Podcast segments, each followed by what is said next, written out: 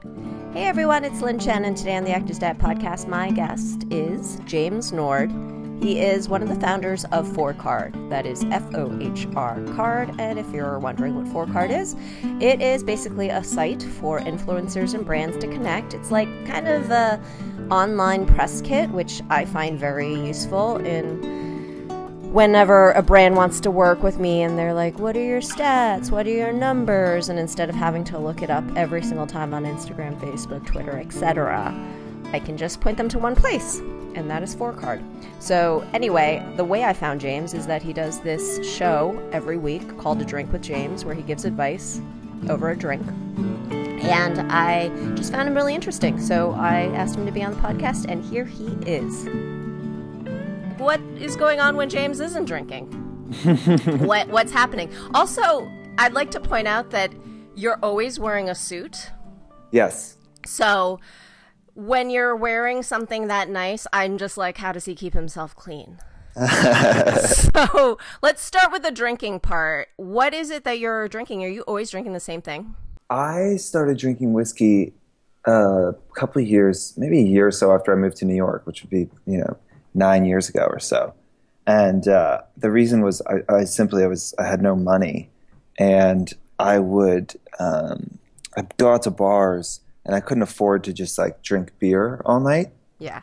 Um, excuse me, or drink like, you know, vodka soda or something. So I really I hated whiskey. Um, I thought it was disgusting, and so I would get a whiskey neat without any ice, um, because it would take me like an hour to drink it. Um, so then I just, you know, I kept doing that and I got used to it and then I started to like it. Um, and then have kind of been drinking whiskey ever since. So I'm not like I just drink one type, um, but I am generally a, a Scotch person and, and um, have been drinking a lot of, uh, you know, Japanese Scotch as well for the last few years. Can you name some brands? I, I don't drink alcohol at all, so I don't know anything, and I'm sure mm. the listeners would like to know some good brands. Yeah, I drink. Um, I mean, for Japanese stuff, there's not actually a lot in uh, that gets imported. Um, so the big ones, you know, it's it's Yamazaki and and uh, uh, Suntory and Hibiki uh, are kind of the big ones. Um, that's funny because like when I started drinking Japanese Scotch five years ago, it was 40 $45 a bottle, and now it's like $100 a bottle for the same stuff. Um, there's, a, there's a fairly large shortage because it's become quite popular. And, um, you know, they can't, these things are 12, 18, 21 years old. So if there's a surge in demand, they can't meet that surge for, you know, a decade. It's not like they can just make more whiskey right? Um, because it takes you know it takes 12 years at least to uh, to age it. So uh, I think that's why it's gotten more expensive. But those are great, and and bourbon is you know our kind of house bourbon in the office is just Bulleit bourbon. Um, you know, bur- bourbon's great because for 30 bucks you can you can get a pretty you know a pretty solid bottle. Um, but I drink the cheap stuff too, Four Roses, um, and uh, is is a is in heavy rotation as well. You said it was sort of what you guys had at the office. So, how often are you guys drinking over there at Fohr Card? I would say, you know, a decent amount. Um, yeah, it's always been a part of our uh, culture. Um, and, you know, we were here last night. We had people, we had like a little event. Uh, I think I left at uh, 11 o'clock and there were still people dancing and drinking in the office. Um, so it's it's it's a you know a fairly often occurrence, and and I would say like you know people break out a bottle of wine or something, um, you know probably three three evenings a week at the office. Okay. Yeah. What is served with these alcoholic cocktails and libations? Not more work. Yeah, nothing. There's no. There's no food really. There's no popcorn. Well, no, we you know we've actually gotten on this like that's not totally true. So we've gotten on this Ritz cracker with peanut butter and jelly kick. Whoa. Uh, which is like the snack I used to have when I was a kid, and I've I've recently rediscovered it. So we will make like a big plate of Ritz crackers and peanut butter and jelly. That kind of sounds uh, awesome. It's incredible. Um, yeah. It's not nothing fancy, nothing. Yeah. Uh, unless I don't know, maybe you are fancying it up. No. No, I like cheap. I like cheap peanut butter and cheap jelly. I don't want the good stuff. I'm like Welch's grape jelly and Skippy extra chunky peanut butter. Peanut butter on the bottom or top? Oh, I guess you can't do it on the top. Of course not. well, some people make the some people make the sandwich like two Ritz crackers. I'm a single Ritz cracker. Okay. What are some other snacks you grew up eating that you miss and want to reintroduce into your life? I was terribly picky eater. Uh, I really ate a lot of peanut butter and jelly, and that was kind of essentially what I remember eating. That and like cereal. Um, What kind of cereal? I think I was like corn pops, which I, I did have recently and were kind of disgusting. I'd have corn pops or smacks. And remember Honey smacks? smacks, which I just don't- realized are the same exact thing as that bear. Oh, really? It blew my mind. I saw them side by side and realized there was no difference. They're both puffed wheat with honey. huh. Okay. Yeah. I didn't know that. Super golden crisp is the other Yes. thing. Yeah. Okay. Yeah, yeah. Um, so yeah, smacks I would eat. Um, that was always a classic. Or you know, as I got a little older, it was just like Honey Nut Cheerios with bananas and like a you know big spoonful of sugar. Where did you grow up? I grew up in mostly in Georgia. And so, Uh, so it's- I was born in Queens. We spent a, a, a, like five years in Boston, but I'm mostly Georgia. James, I was born in Queens too. Where are you? Yes. But then? In, uh, at St. John's Hospital. okay. And then um, my parents moved to New Jersey. So I, I lived in Astoria for seven years after college, but All I always was like, Queens is where I was born because it gives Right. me street was- cred. Absolutely. I was Kew Gardens. You know. Yeah. Right. Yeah, yeah. Um, so in Georgia, tell me about the peaches. Yeah, I mean, you know, I, it's it's disappointing up here. It's it's peaches are like elusive in the north. I feel like I, I every I'm I'm a cyclist. I ride most mornings uh, before work, and on my way home from work, I pass by the Union Square Green Market, and uh, you know, I'll, I'll often pop off my bike and um, run around looking for like a ripe peach, but uh, it's just like uh, you can never find them. It's impossible. They're all hard as rock up here. Um, and I actually dated a girl in high school whose like family had a big peach farm in northern Georgia. Um, so yeah, they're fantastic. But little known fact, Florida actually um, produces quite a bit more peaches than than Georgia does these days. Huh. That is a little known fact. Nobody is Yes. saying saying those Florida peaches. Yes. Gimme, gimme, Nobody gimme. is.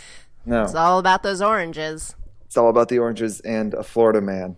You know, who, Florida people are always doing something stupid and embarrassing. Yeah, they don't have the greatest reputation lately. No, they don't. Um, so Georgia, what are some other things that you grew up eating? Like, who cooked in your household? Did you cook? Um, My- it sounds know, like you didn't. No, no, I didn't. My mom cooked, you know, and she was like, she, I think she was in like an enabler for me because she's also a picky eater, and uh, so my dad made a point of you know being home for dinner every night. We'd sit around the table and do the whole thing, and she'd cook a nice big meal. But if he he traveled for work quite a bit, so if he was out of town, we would like go pretty chill. She made a lot of like, you know, chicken cut like breaded fried chicken cutlets, and then I would just like douse it in ketchup. Um, so yeah, it was it was pretty it was pretty simple. Um, but we didn't really go out much. I have three brothers, so going out to dinner, we were like a bunch of orangutans, you know. So I, I think they prefer to stay home and not have to like have us in public being bad. When did your pickiness sort of shift? Or did it? Are you still just eating No, breaded better. chicken and I'm ketchup? better now. I'm better. I think it was uh, probably after college, honestly, because even in college, like that stuff could be indulged because you know I lived on campus and we had a really nice cafeteria. Um, Where'd you like go to school? best- I went to Dickinson, Okay. a little school in in um, Pennsylvania, and they had one of the best like food service programs in the country for colleges. Um, so I was eating, you know, like yeah, chicken and mashed potatoes every day, and I'm just like probably 20 pounds heavier than I am now. Um, so I think once I once I kind of moved to the city, um, I, I started to eat a little bit more um, and kind of get outside of my comfort. A lot of it was just that there were things that I said I didn't like that I'd never tried before. You know, mm-hmm. I'd be like, "Oh, I hate Brussels sprouts," and then I think to myself, "I actually have never actually eaten a Brussels sprout, so maybe I should try them." And then uh, you had it and fried, and you were like, "Forget about it." Right, this is delicious. Yeah. Uh, and I had a, I had a weird relationship with food in in high school in general. I was a, a wrestler, and I uh, I cut weight pretty aggressively. Mm-hmm. Um, so I didn't really eat much for two or three years. Um, I was I was my junior year of high school. I was 5'10", 110 pounds, um, and I like I lost four of my teeth from malnutrition. Um, so I wasn't I wasn't doing a whole lot of eating. How did that relationship change back? Did you have to get like psychological help or was it just sort of like it was like it was really was a wrestling thing mm-hmm. yeah i really wanted to win the state championship and like i hit this growth spurt at a weird time and it was just kind of like a, a timing thing that i i, I kind of stopped eating um, to stay that that weight um, and it was pretty it was pretty like quick after but i will ne- i could never like if i'm holding like a pound or two of extra weight on my body it does like it it it's you know something I'm like thinking about all day. Yeah. So I stay pretty. I don't eat like for me, food is. I'm not the kind of person that like takes a huge amount of like pleasure from eating. Mm-hmm. Be, I think partially because of some of some of that stuff um, from high school. So a lot of it for me is just like I can eat. You know, I'm in this this thing now where I like I'll have three eggs in the morning and I'll have like a Sweetgreen salad for lunch. And then for dinner, I'll like make a turkey burger and a lot of broccoli. And I'll eat that like every day for a week and be totally fine. Like I could just eat the same thing every day. I think my dream, like if I was successful enough, would just be to have a chef cook like healthy food and I wouldn't have to think about it. I do enjoy, you know, like I went to the um, Polo Bar in in the city. I don't know if you've been. Um, I have um, not. It is. It's fantastic. Um, and I will go. You know, I will go crazy and eat. You know, gratuitous amounts of food. And I think my favorite is is uh, like I mean I could eat cheeseburgers and French fries every single day of my life and be happy. Um, but it, it like I don't seek it out. Like if I'm there, I will eat. You know, I'll eat whatever. But if I'm like making the decisions and I'm like, what do I want to eat today? It's just like I'll I'll always go to like I kind of keep the same thing. And maybe it's just, it's like with me with the suits. You know, I wear a suit every day. I don't really have to think about what I'm wearing. I'm just like, oh, I'm wearing one of my suits. And so for food, it's a similar thing. It's like I I eat these ten things, so I don't really have to make decisions on like what am I going to eat today. It's like I'm going to have a yeah a salad or a turkey burger. Like it's going to be one of those things. So it keeps it pretty simple. I get it. Yeah. Is it safe to assume that you are within the fashion world? Yes. Okay. So do you think that that plays into it at all? Well, I, I, I mean, I'm, you know, Fohr Card works within fashion. A lot of our clients are fashion. That's not, you know, I think I love wearing suits and I like, you know, obviously being slim helps you look good in clothing. Mm-hmm. Um, so I think that is certain. I mean, a big part of it is is vanity, obviously. Like I, you know, I think I look better skinny, so I will stay skinny. Um, but there's not, I don't, you know, there's not a huge amount of like, at least in the way that we work in fashion, like there's not a huge amount of pressure from from that community. That's um, good to hear. Yeah, I mean, I think I used to be a fashion photographer before I started Fohr Card. Oscar de la Renta's photographer for um, some years, and uh, Thom Browne's as well, and kind of shot all over the world. And that you know that world is uh, is a little bit different, you know, and and certainly with the models and um, even within those brands, you know, they have such a um, and not those two brands specifically, but when when you're at the the houses like you know the famous fashion houses. Working, you know, working for a place like that, you do become a representative of that brand. Yeah. And sometimes, you know, there are questionable HR uh, policies that, um, you know, it, it would be, um, yeah, I think in another industry would seem crazy, but is kind of uh, accepted in in fashion of just like there, yeah, there's, you know, they have an issue with with people being overweight or whatever, and and I think it's, you know, I think there's less and less of that. Um, even in the even in the five years that I've been kind of circling around the industry, um, just because it's harder to get away with it. You know, I think 20 years ago, you could tell all your employees that they have to be skinny, and uh, what were they going to do?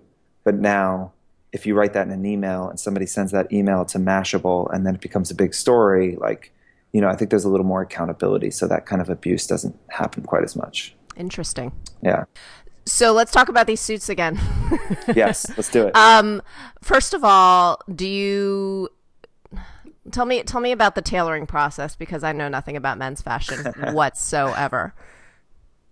I mean, I am, uh, you know, I've, I'm fairly blessed. I'm like 6'1", 165 pounds. Like I don't, I don't actually have to get stuff tailored. Um, my, like my older brother, bless his heart, is very well dressed, um, but is like five, six, you know, and he's like, he has a, like a 19 inch neck. He's just like a really stocky guy. Um, so he has to get everything made custom. Oh my Um, god. because yeah, I mean, I think his neck is you know six inches wider than mine is. um, so any shirt that would fit around his neck would, you know, the sleeves would they would think it was for like a seven foot two guy. Um, so the sleeves would be like down to his knees. Um, but I'm pretty lucky; I don't have to um, get a huge amount tailored, and which is which is nice. Um, I you know I struggle to wear the like American clothing. Like I, I'm the smallest size at J Crew, which seems crazy to me because again, I'm I'm fairly tall. Um, but the American brands will have like a little, you know, have some of that like vanity sizing, and they're still everything is a little bit just bigger um, and and a little more difficult to to fit in. So what are your favorite brands? Can you name some? Yeah, I mean, I I love Thom Browne, which is you know, um, his clothes are kind of ridiculous. They're all like very like the jackets are very shrunken, kind of, and and look very small. And he's you know the pants are super high. Um, so Thom, yeah, I've been wearing. There's this company called Suit Supply, um, which I, I hate their advertising and branding and marketing and everything, but they do make good, fairly affordable suits. Um, so I've been hitting them up, and and uh, I used to shoot for J. Lindeberg, um, and I would get paid in suits. So I have a lot of those, and that's kind of, you know, I started wearing suits. Um, I don't know about when I started drinking whiskey, like eight years ago or so, and I was just like, I'm gonna wear a suit every day. Um, and then I started take, you know, I started shooting, doing more photography, and so I started trying to shoot for brands that I liked, and I would just have them pay me in clothes. So I think I have thirty, over thirty suits. James, when you're on a plane, when you're taking a road trip, are you in a suit? No, I have I have calmed down. I used to, I I used to fly in a suit um, because that's how I was raised, and my dad was like used to work for TWA in the in the glory days of TWA and, and travel and air travel in general. And he would always be like, you know, you got to respect the institution of flight, and you should be wearing at least a blazer when you're on a plane. And I used to do that every time I, I would wear a suit when I flew. But um, you know, air travel now, I've actually started to like kind of destroy my clothes because you're running through the airport, you've got bags on your shoulder, um, you know, you're sweating because it's either always really hot on the plane or very cold. Uh, so I, I've stopped dress. I've stopped wearing suits on the plane, and in my, you know, as I've gotten older, I've, I, I don't want to look like a, a caricature. You know, like I don't want to look like I'm in a costume. So I, I try not to like, you know, be wearing a suit on a Saturday morning at 11 a.m. So that like when if I'm- people see you not in a suit, they're like, "Who is that? Who's this? Right. Who's this guy?" Yeah, I mean, I would never wear like you know, like I don't know, a T-shirt. I don't. I don't think I own a like a T-shirt per se. That is not something I would work out in. You know, like I've, I've I would never go out in public in, in one. So like the most dressed down I would get is like khaki shorts and a polo shirt. Okay. That's yeah, that's like pajamas for me basically. But let's talk about the staining. Yeah. Do you ever are you like ever a klutz? Are you just like perfect all the time? No, I'm I'm I'm a total like my mom would always be like when I was young, she was like, I don't know how you would get that much food on your face. Like it was like she's like a, it was like it came out of your cheeks um, because my face always had shit all over it.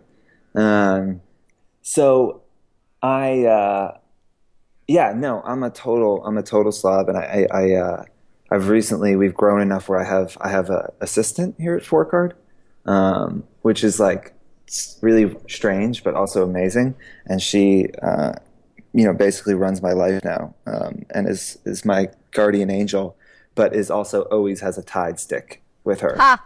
uh, because I'm always like in need of her, you know, removing some stain that I've put onto my clothing. So Tide sticks work? Tide sticks are absolutely, you know, one of God's greatest inventions. I should start carrying one of those around with me because whenever I like have to bring my own clothes to like a commercial shoot or whatever, they're always like, "What is wrong with your clothing? it's all stained and wrinkled." And I'm like, "Isn't that your job?" Um, But they're like, "No, you should have some No. nice clothing." Um, But yeah, I'm a total. I'm. I'm also. I remembered. I wore. I wore like a. I borrowed a dress for like a gala event, and I. It was a dinner, and I was so stressed that I had not only like everyone's napkin all over my body, but like I put the tablecloth on my lap because I was so paranoid that this like three thousand dollar dress was going to get Right. stained, and um, so you're not. I'm assuming you're not putting the tablecloth on your lap, but uh, are you a napkin tucked into the shirt kind of guy, No. or you would never? No, I just no, I just go for it. You know, I mean, uh, you know, there's something I've recently started doing. You know, becoming an adult is a much longer, more arduous process than than I thought it was going to be. I don't know about for you, um, but it's so funny how you pick pick things up along the way. I was I was out to dinner with uh, to breakfast rather with this very chic woman um, who is probably my age but seems to have her life together like a lot better. Uh, and she was wearing black pants and like asked, you know, asked the uh, wait staff for a black napkin. yes, I just learned about Uh, that. Right. And I was like, you know, I had never thought of it, but like now remembering, like, oh, right, you leave the, the restaurant with black pants and you've got, you know, white fuzzies all over you. Um, so now I feel very like, you know, bit like a snob, but also kind of great when I'm just like, excuse me, do you, you know, do you have a black napkin? I, uh, and then they don't, and then you feel like a real asshole, right? it's like if you know, I, I, I drink Manhattan's a lot, and um, you're not supposed to shake bourbon. If you shake bourbon, it, it like bubbles up a little bit, um, and it it ruins the consistency of the drink. Um, and you know, any bartender in uh, certainly in New York at a decent bar or you know San Francisco or LA should know that. But if you go to, you know, if you go to like some random bar in Atlanta or you know Fort Lauderdale and order a Manhattan, they will often shake it, uh, and then you have that moment of being like, okay, I know that they made that drink wrong, and it's not going to taste as good. Do I do that snobby New York thing and like stop them and say, oh, excuse me, I prefer my Manhattans stirred, not shaken? uh, or do you just like eat it and say like, fuck it, you know, like I'm just gonna like, I'm gonna drink this thing and not be that guy. I generally am that guy, but I'm, uh, you know, I'm still a little embarrassed when I'm like, oh, excuse me, like you're not supposed to shake bourbon. Could you please like remake my cocktail for me? Good to know if if you're if you're with Yes. you. yeah, I mean, if That may again, happen. For your for your listeners out there, if anyone shake if, if they're shaking your bourbon, they're they're doing you a disservice. I'd like to do some some tests at home. Yeah, it bubbles up. I mean, you can do it. You know, it's. I mean, I think it's more of a Manhattan thing. It's not supposed to be shaken because you can have like a whiskey sour, which is you know you've got bourbon and um, like simple syrup, and then they put the egg white in, and then they shake that. And you know, the egg white kind of adds like when you sh- shake it a lot in a drink, it it adds that foam on top where the whiskey almost looks like a latte. It sounds like to me that you know an awful lot about cocktails. I mean, I've been drinking for you know quite some time. Do you make cocktails at home? I don't. You know, I'm not like there's I'm not that guy. Like I enjoy like one of my favorite smells in the world is a well-appointed cocktail bar because you go in, it smells like whiskey. It's always a little warm. Um, and it's got like a musk to it. But then you also have all the citrus because they, you know, they're using all the fresh rinds and stuff. So you get that lemon and orange um, and bitters and all of these kind of amazing smells. And I love, I just love a good cocktail bar.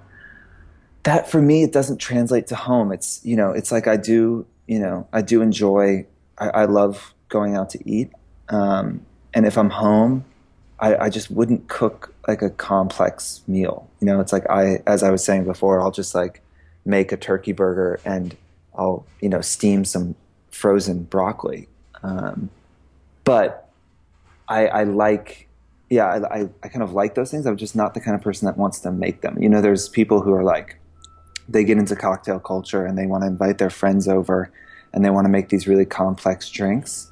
Like, I just, I have no interest in that. Um, and I don't know, I don't know what it is, but it's just not my personality. It's even with like the suits, right? Like there is a menswear, there's menswear culture where these guys know everything. And There's all these rules. You know, how wide should your lapel be, and what you know, what's the type of fabric that you should use from this ancient mill that you know has been making suit fabrics for 200 years, and it's you know like these guys get into every little minutia of detail. Uh, I'm I'm so uninterested in that. Um, and I, I have a terrible, terrible ADD. And I just think that like that type of focus to become that much of an expert on something is, is totally lost on me. Um, so for me, like with suits, I just want to look really good in a suit. Um, and I started wearing suits because nobody wore suits and people look at you different when you're in a suit and I feel better about myself. So I do it. I don't need to know every little thing. And I like going to cocktail bars and, and having somebody make me a drink, I don't need to know how to make it. Does that make sense? Yes, total sense. Yeah. I I'm I can't stop thinking about your turkey burger now. what are you um are you making it from scratch or is this like a patty that's already made? Oh. Yeah, it's just like a patty it's already made and I've got a little patio um, in my apartment and uh, with a with a barbecue on it and I'll just throw it on the grill. Um, what are the condiments yeah. and what is the bun situation? No bun. Uh, no bun, yeah, no bun, and a little bit of ketchup, and and a big pile of broccoli. So I'm a I'm a bike, as I said before, I'm a bike racer. So like every, it seems like every sport I I love involves trying to stay thin and wearing spandex. Um, because first it was wrestling, and now it's cycling. So yeah, I'm a bike racer, and we try and you know you try and stay as, as thin and skinny as you can uh, because every person puts out a certain amount of power out of their legs, and uh, if you can, you know, you can get faster by two ways. You can either increase the amount of power your legs can put out, or you can decrease your weight so that you don't have to, you know, that power goes further. So cyclists are always trying to lose uh, lose weight and increase what they would call a power to weight ratio. So I'm always watching what I eat um, and and trying to eat healthy and trying to generally stay away from carbs, uh, which sucks because bread is is. I mean, I really, if I had my way, I, I think just a baguette for dinner every night would be like my ideal life. Yes, that's what I want to eat. Yes, dipped in butter. Yes, I mean, if I could just eat bread, that would be great. But as it is, my station in life calls for me to be eating turkey burgers with no buns and broccoli. Well, what so. are you eating before a race? Um, well, you know, not to get into the nerdy side of nutrition, but like, you know, your body. Obviously, if you're looking at food as fuel, um, which which is an unromantic way to look at it, but what is what it is is that you know the most accessible form of energy is sugars, and then is carbohydrates, and then you know, fats. So, um, you know, you want to have easily accessible energy. So you, you do want some carbohydrates. Um, cyclists aren't like runners. We don't like carb load the day before a big race. Really, that's that's not super effective. Um, but waking up in the morning and having some carbohydrates and making sure you have some sugars is, is super important. And then when you're riding, you know, you need to be eating every 45 minutes um, because we'll be we'll be on a bike. You know, I'm going on a ride tomorrow that I think I'll be riding for ten hours. Whoa. Um, so we probably I'll probably burn you know 2,500, 3,000 calories. Um, so you can pretty quickly go into calorie debt, and you you have this thing called a bonk, where basically your body is depleted all of the sugars in its system. I've heard of bonk because I like those Um, yeah. bonk breaker bars. Right. So exactly. Those I don't the- exercise. No, so I'm just eating all of them. but you it's incredible you know the body human body is an incredible thing and when you when you deplete all of those like energy stores you start to like you, you start to break down um, and you you really like my last bonk i had i i ended up having to take a train home and i was sitting on the metro north train um, from up a little bit upstate down back to new york city and it was like a 95 degree day and I was curled up in a ball, shivering uncontrollably um, on the train in the train. Um, Sounds So like the saddest thing I've ever heard. yeah, it's like it's a really fun sport, um, and I, I totally don't understand why I do it. Um, but yeah, so nutrition is is is really uh, important in the in the cycling community because again, you know, you're if you're riding 20 hours a week, um, you want to make sure that you're not ruining it all by eating the wrong things. So it's you know, it's very much like you come home from a ride, you want to have protein um, because you need to rebuild like you know proteins obviously rebuild those muscles and make it so that when you wake up the next day you'll feel better um, so i try and i try and be good about that stuff and and think about it um, What are you bringing ma- with you on these 10 hour rides? Like, what are you stuffing into that little pocket in the back of your shirt? yeah so new york is different than la right because in la if you go ride in la you go into the mountains there's nothing out there right yeah. very quickly My husband does that every day. Yeah. And I very quickly in LA, you're, in the middle of nowhere. Yeah. So you have to bring a lot. New York, there's gas stations and coffee shops and restaurants and donut places Yes, everywhere as you go Yes. as you go up the Hudson River Valley. Um, so it's not as much of a problem. My favorite on bike food is probably from Pro Bar. Have you heard of them? Yes. So yeah, Pro Bar is great. I mean, when I started riding, it was just Clif Bar. That was really the only player in the game. And Clif Bars look like they look like They look like Pop Tarts. well, yeah, They they, have look icing. like Pop-Tarts after you've eaten them Yeah. and then like process them, if you know what I'm saying. Yes. And they're just these. And then Pro Bar came out, and it was like you could actually see that it was food. You know, you could see a chunk of of apricot in it, and you could see that it was like whole rolled grains and things like that. And like, um, so you are actually eating food, which is which is nice. Um, I get to the point where I can't eat that stuff anymore, though. Um, and we, you know, I rode. My little brother moved from San Francisco to LA, and I rode. We rode our bikes from San Francisco to LA to move him down there. So we did like 450 miles in four days. We were doing like, you know, the first day we did 150 miles, then we did 140. The next day it was big days, and you just you can't eat that those pro bars and stuff all day. So, you know, I'll pack.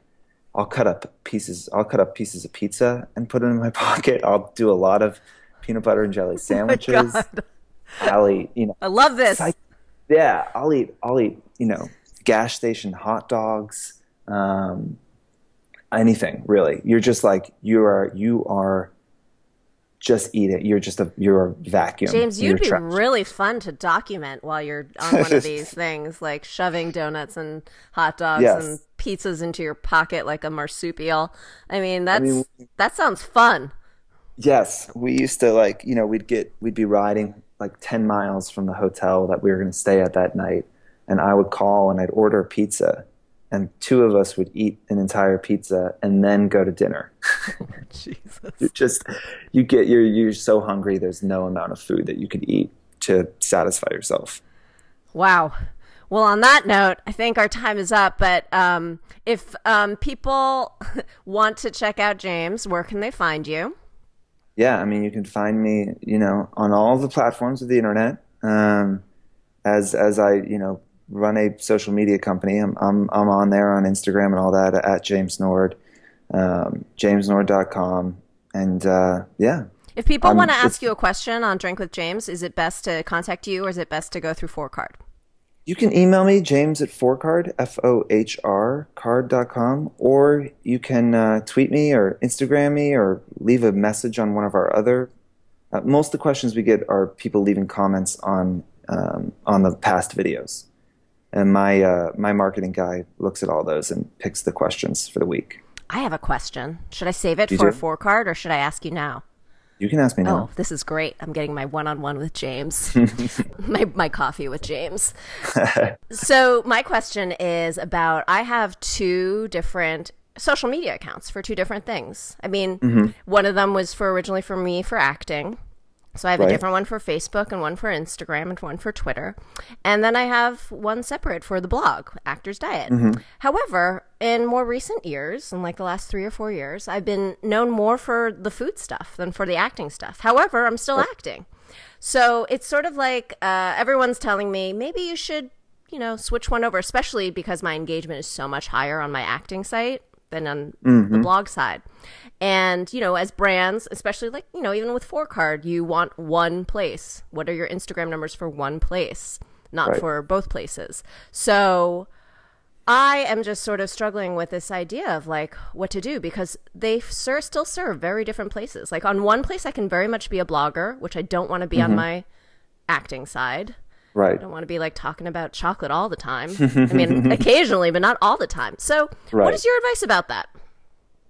It's yeah, uh, you're you're in a tough spot. Um, I, I think I hear you. Like, you know, I started getting popular on the internet because of photography and specifically fashion photography. Um, and a lot of people followed me for that. And then, you know, I started riding my bike a lot more, and I have a lot of cyclists that follow me.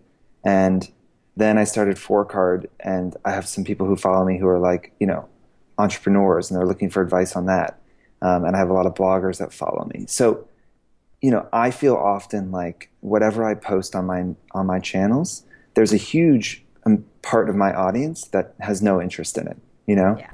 like if I'm posting fashion photography, most of you know all of my cycling audience and the people following me for the startup are going to be one confused and two not interested.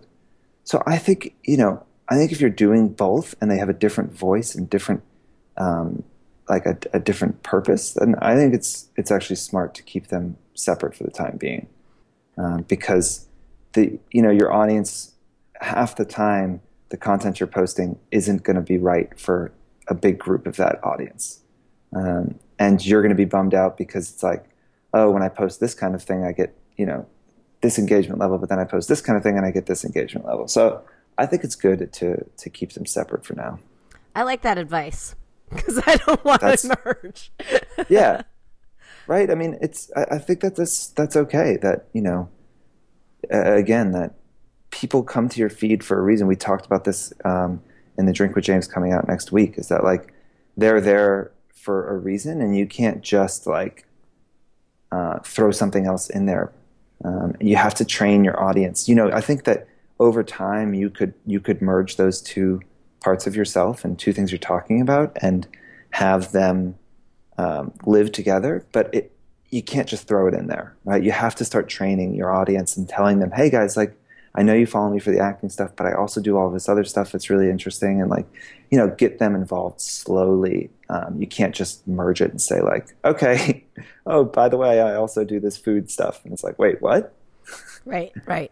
Well, they know. So- They know already. It's like I am constantly posting photos Right. of what I eat, but then there's, you know, photos of me on set and photos of me doing this other stuff Right. and um I don't know. I feel like uh I don't know. It's it's an interesting balance right now. But I I do find that like, you know, things that I'm willing to do for brands, I'm not really willing Mm-hmm. to do on my personal page.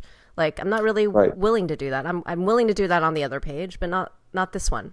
Not not yeah, yet. I think I think that like you know this is supposed to be fun, right? And like I, I you know I first got kind of popular online on Tumblr, and I love I loved it. You know I loved posting, I loved writing, I loved the the community and the feedback I get, and I don't really have that anymore on Instagram. And for me, it, my personal Instagram is is not that fun uh, anymore, and you know so I just don't I don't really put a whole lot of work into it, and that shows. And so I think if you're, yeah, if you're enjoying keeping both, um, then you should keep both. And if, if at some point you're like, you know what, I don't really like to talk about this anymore, uh, this other thing, then I think you could you could not do it. And I think it's like it's your feeds, and you should just do whatever the hell you want, basically. This is good advice. Thank you, James.